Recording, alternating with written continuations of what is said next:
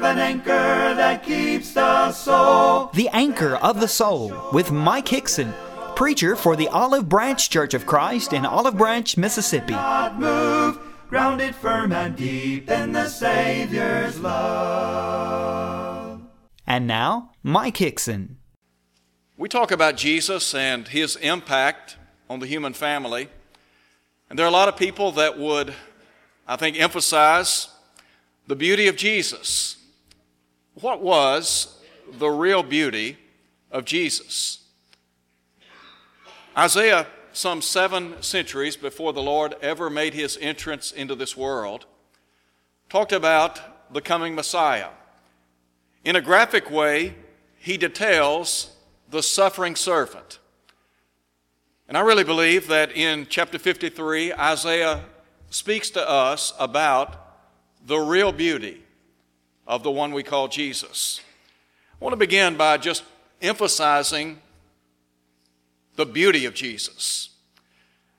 As we think about the beauty of Jesus, let me, I guess, begin by accentuating his appearance, his physical appearance. Here's what Isaiah said, beginning in verse 1 Who has believed our report? And to whom has the arm of the Lord been revealed? For he shall grow up before him as a tender plant, and as a root out of a dry ground. He has no form or comeliness. The word comeliness here carries the idea of royalty, wealth, political or social standing. You and I well know that Jesus was not born into royalty.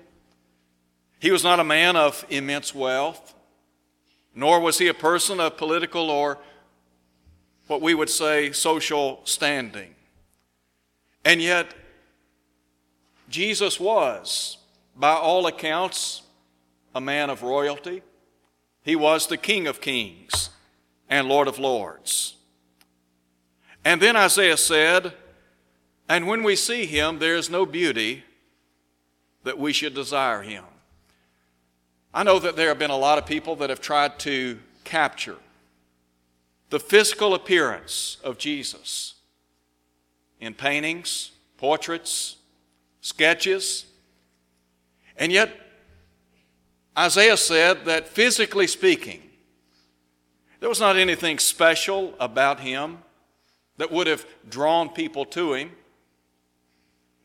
Jesus was, as you well know, the son of a carpenter. By trade, that's what he was. For most of his life, he spent time outdoors.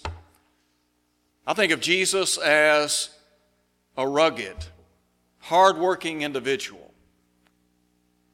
Isaiah here is saying that physically speaking, there's not anything that would have drawn people to him. So, what was the attraction? What was it that brought people to Jesus? I think there are some reasons why people follow Jesus. First of all, I think about his message. In Matthew chapters 5 through 7, Jesus delivers what typically is called the Sermon on the Mount. And Matthew tells us when he concluded that great sermon, those who were present were astonished at his teaching, for he taught them as one having authority and not as one of the scribes. I suspect to have heard Jesus would have been something. People typically refer to him as the master teacher, the greatest teacher to have ever lived. John said in chapter 7, verse 46 of his gospel narrative, that no one ever spoke like this man. Do you remember over in John chapter 6 when many of the people were leaving Jesus in droves? The Lord asked the question, Will you also go away? And the Bible says that Simon Peter spoke up and said, Lord, to whom shall we go?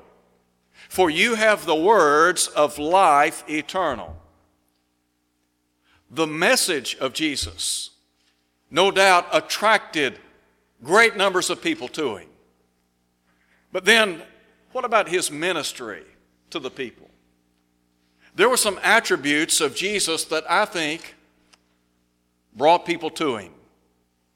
The Bible talks about the great multitudes that followed him. It would have been amazing to see the great caravan of people that followed Jesus from place to place. No doubt there was a lot of talk about the Son of God. Many were trying to identify exactly who he was, and Jesus identified himself as the Messiah, the Son of God. But as I think about his ministry to people, one of the traits that the scriptures talks about is his compassion. Jesus was a compassionate being. In Mark chapter 1, we read about a man that was a leper who came to Jesus on one occasion, and the Bible says he knelt before him.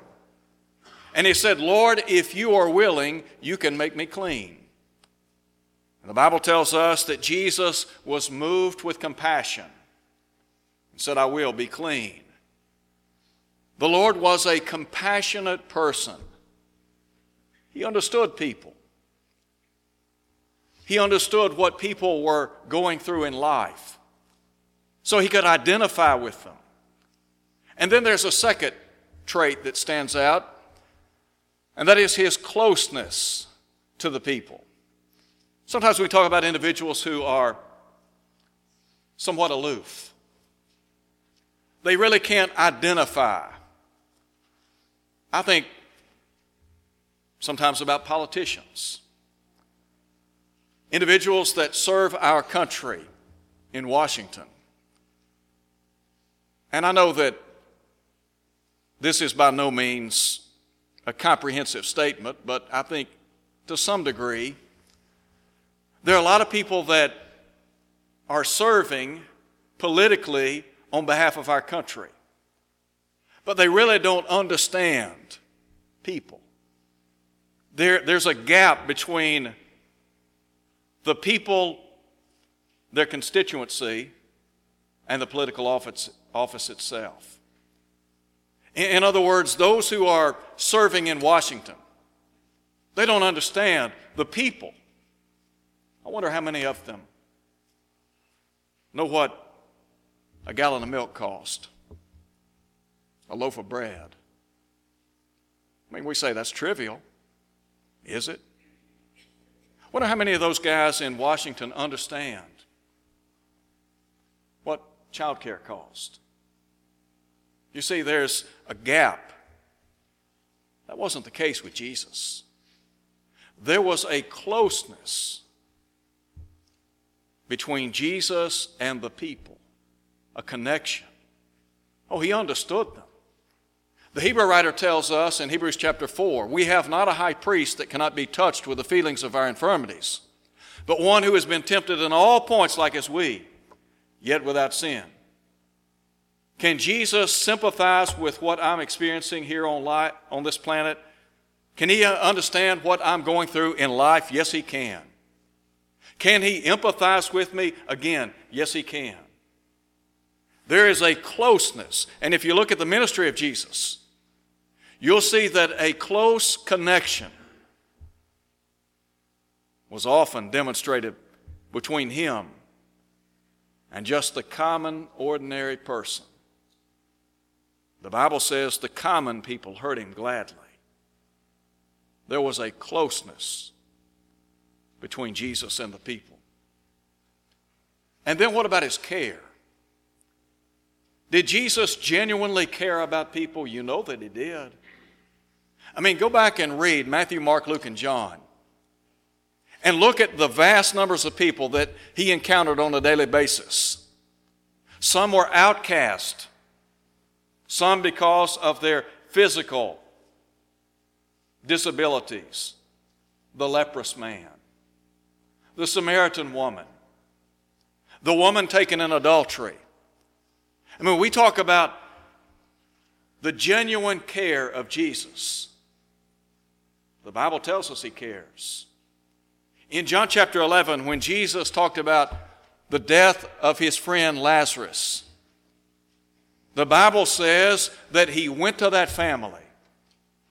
Now, I understand he went because he was going to ultimately raise Lazarus from the dead. But I think also Jesus went to that family because he cared about them, he loved them. Underscored by the fact that John would say Jesus wept. Here's what Peter said casting all your care on him. Why is that, Peter? Because he cares for you. 1 Peter chapter 5, verse 7. So when I think about what, what was it that attracted people to Jesus, I don't think it was necessarily his physical appearance, but rather I think it was his message and then his ministry. The fact that Jesus, Jesus genuinely demonstrated compassion toward people. He was close to people and he cared about people. Those are, those are traits that will draw people to others. And then there's a second thing I want you to see in our study. It has to do with the burden of Jesus. What about the burden of Jesus? The Bible tells us that Jesus Christ bore our sins. Two things here. Number one, Isaiah depicts Jesus as a man of sorrows. And then he describes him as a man of suffering. Pick up with me in verse 3. Here's what Isaiah said he is despised and rejected by men, a man of sorrows and acquainted with grief. Physical and mental pain, characteristic of Jesus. Isaiah said, We hid, as it were, our faces from him. He was despised, and we did not esteem him. Now look at verse 4. He said, Surely he has borne our griefs and carried our sorrows. Yet we esteemed him stricken, smitten by God, and afflicted. But he was wounded for our transgressions, he was bruised for our iniquities. The chastisement for our peace was upon him, and by his stripes we are healed. All we like sheep have gone astray. We have turned everyone to his own way, and the Lord has laid on him the iniquity of us all. Jesus came to bear the sins of the human family. Inherent in that fact is the realization that Jesus suffered for us. Peter would say in 1 Peter chapter 2, for even hereunto were you called that Christ also suffered for us, leaving us an example that we should follow in his steps, who did no sin, neither was, was guile or deceit found in his mouth. He went on to say, when he was reviled, he reviled not again. When he suffered, he threatened not. But he bore our sins in his body on the tree that we, being dead unto sin, might live unto righteousness. Jesus suffered for us. The Bible says he bore our griefs. The Bible says he was wounded for our transgressions. He was bruised or crushed for our iniquities. Finally, the Bible says, The Lord has laid on him the iniquity of us all. The sins of the human family heaped upon the sinless head of the Son of God. Vicariously, Jesus suffered, bled, and died for us. Now, here's the question What about the blessings that we can enjoy through Jesus? Are there blessings? Well, listen to what Isaiah said some seven centuries before Jesus came to earth in verse 11. He said, By his knowledge, my righteous servant shall justify many, for he shall bear their iniquities. Did you know that Jesus came to earth to die for our sins. In Matthew chapter 27, Matthew pictures for us the treatment that Jesus experienced on our behalf. Paul would say in 1 Corinthians chapter 15 that Christ died for our sins according to the Scriptures. Paul would say, But God commends his own love toward us, in that while we were yet sinners, Christ died for us. So in Matthew chapter 27, as you read that narrative of the trial, the ill treatment that Jesus received, the Bible tells us that he was scourged. Did you know that every stripe that was laid upon the back of the Son of God was for you and me? I suspect that Jesus would have been a bloody mess when they finished scourging him.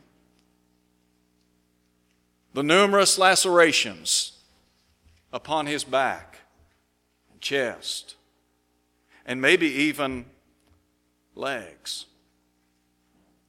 The fact that they beat him to a pulp was for you and me.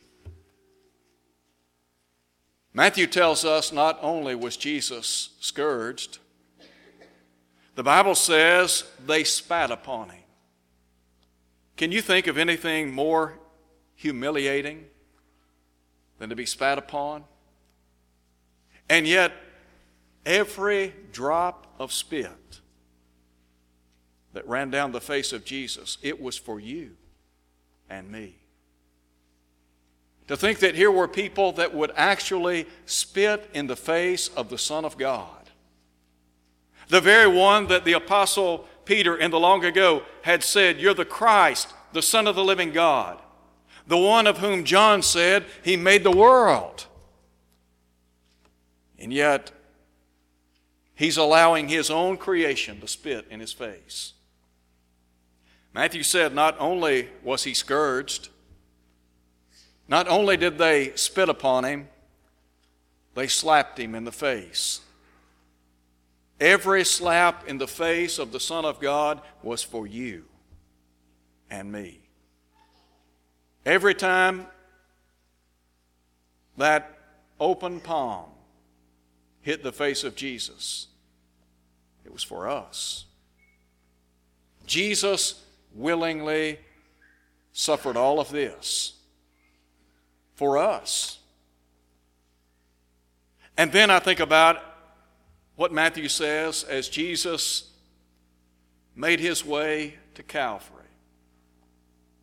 The Bible says that he fell beneath the weight of the cross as he traveled down the street of Jerusalem, known today as Via Dolorosa, Every step that Jesus made along that street was for you and me. That cross that he fell beneath, that was your cross and mine. Jesus willingly bore that cross to Calvary. Luke said when they came to the place called Calvary, there they crucified him. Imagine, if you can, that T shaped cross being placed on the ground, and Jesus lying upon, upon it, and those Roman soldiers taking a spike, possibly six, seven inches in length. And driving that stake or nail through the hands of Jesus. The nail that was driven into that right hand was for you and me. When they took the left hand and nailed that to the cross, it was for you and me.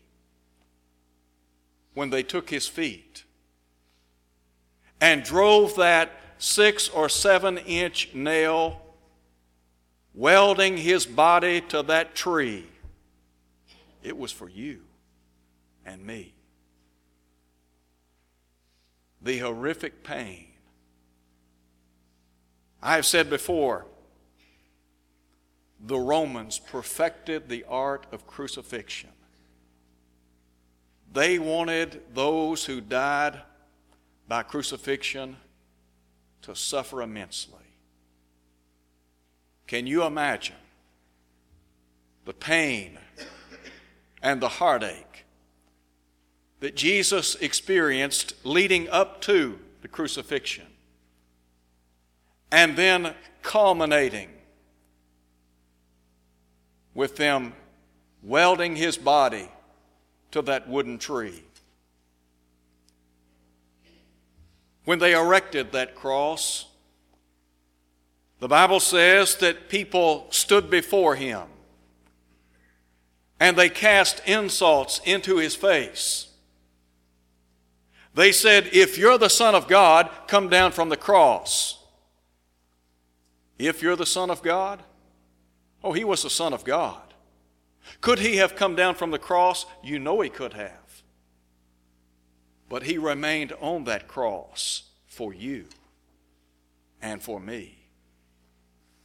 The horrific pain that Jesus experienced on that cross, I'm not sure we'll ever truly fathom. All of the insults that were hurled into his face, the taunts, he endured them for you and me. What does that say about the love of Jesus? The fact that he was willing to fulfill the will of his heavenly Father. And then I think about the cry that came forth from the cross My God, my God, why have you forsaken me? The hurt that Jesus experienced because for the first time in all of eternity, he was separated from the Father he loved. Why was he separated? Because of you and because of me. You see, Jesus died for me, he died for you. And if we ever miss that, we miss it all. We need to see it from a personal perspective.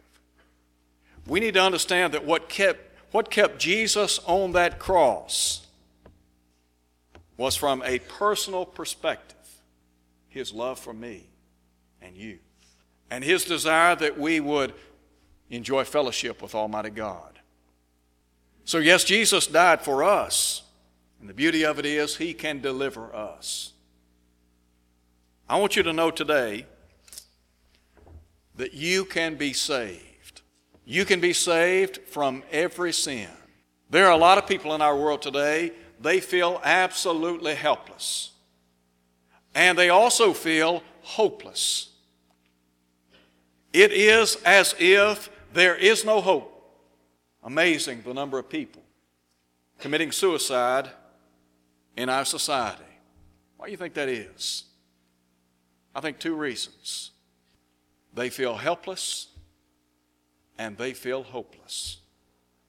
The Bible says that those who are outside of Christ are without hope and without God in this world. But you need to understand that in Christ, you can be, you can be made whole. Paul said that we are brought near by his blood, Ephesians 2:13. Did you know you can be saved today? that you can leave here well again? What do I mean? When you come to Jesus, believing that He is the Son of God, confessing His name, repenting of all, all of your sins, and are immersed in a watery grave of baptism, the Bible says every sin is washed away. On Pentecost Day, can you imagine the hopeless helpless feeling that many of those people must have felt when they cried out to Peter and the rest of the apostles, Men and brethren, what shall we do? What if Peter had said, just no hope.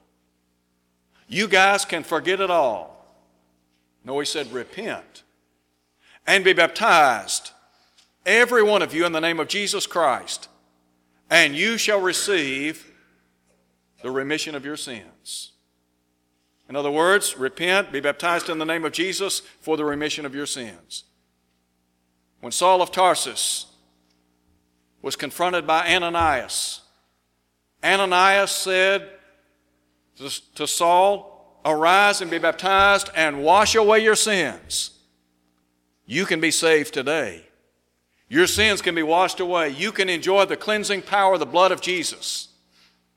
The Bible says, In Him we have redemption through His blood, the forgiveness of sins. Every drop of blood was shed for you. Not only can you be saved today, you can be sanctified today. The idea is that God will set you apart from the world unto Himself, that you will be a part of His family. When the Apostle Paul wrote to the church at Corinth, he was writing to many people that had been caught up in what we would say a lifestyle of sin and unrighteousness. But he addressed those people as having been sanctified in Christ Jesus, called to be saints. God had sanctified them, and God was now indwelling in those people. We talk about God indwelling the sanctuary under the Old Testament. The sanctuary where God indwells today is the church, that is, the Christian.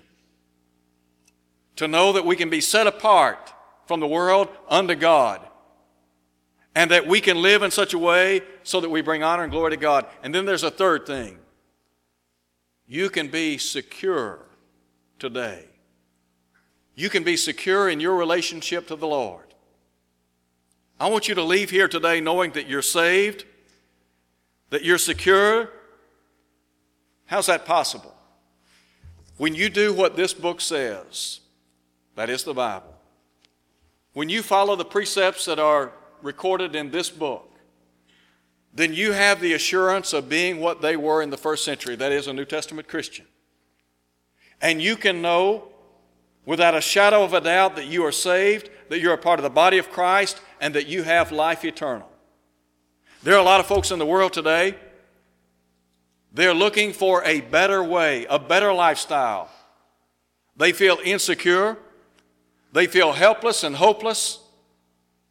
Their lives are filled with anxiety and worry. And yet, when you come to Jesus Christ, you can enjoy the peace that passes all understanding. You can enjoy the peace that is known only to His people.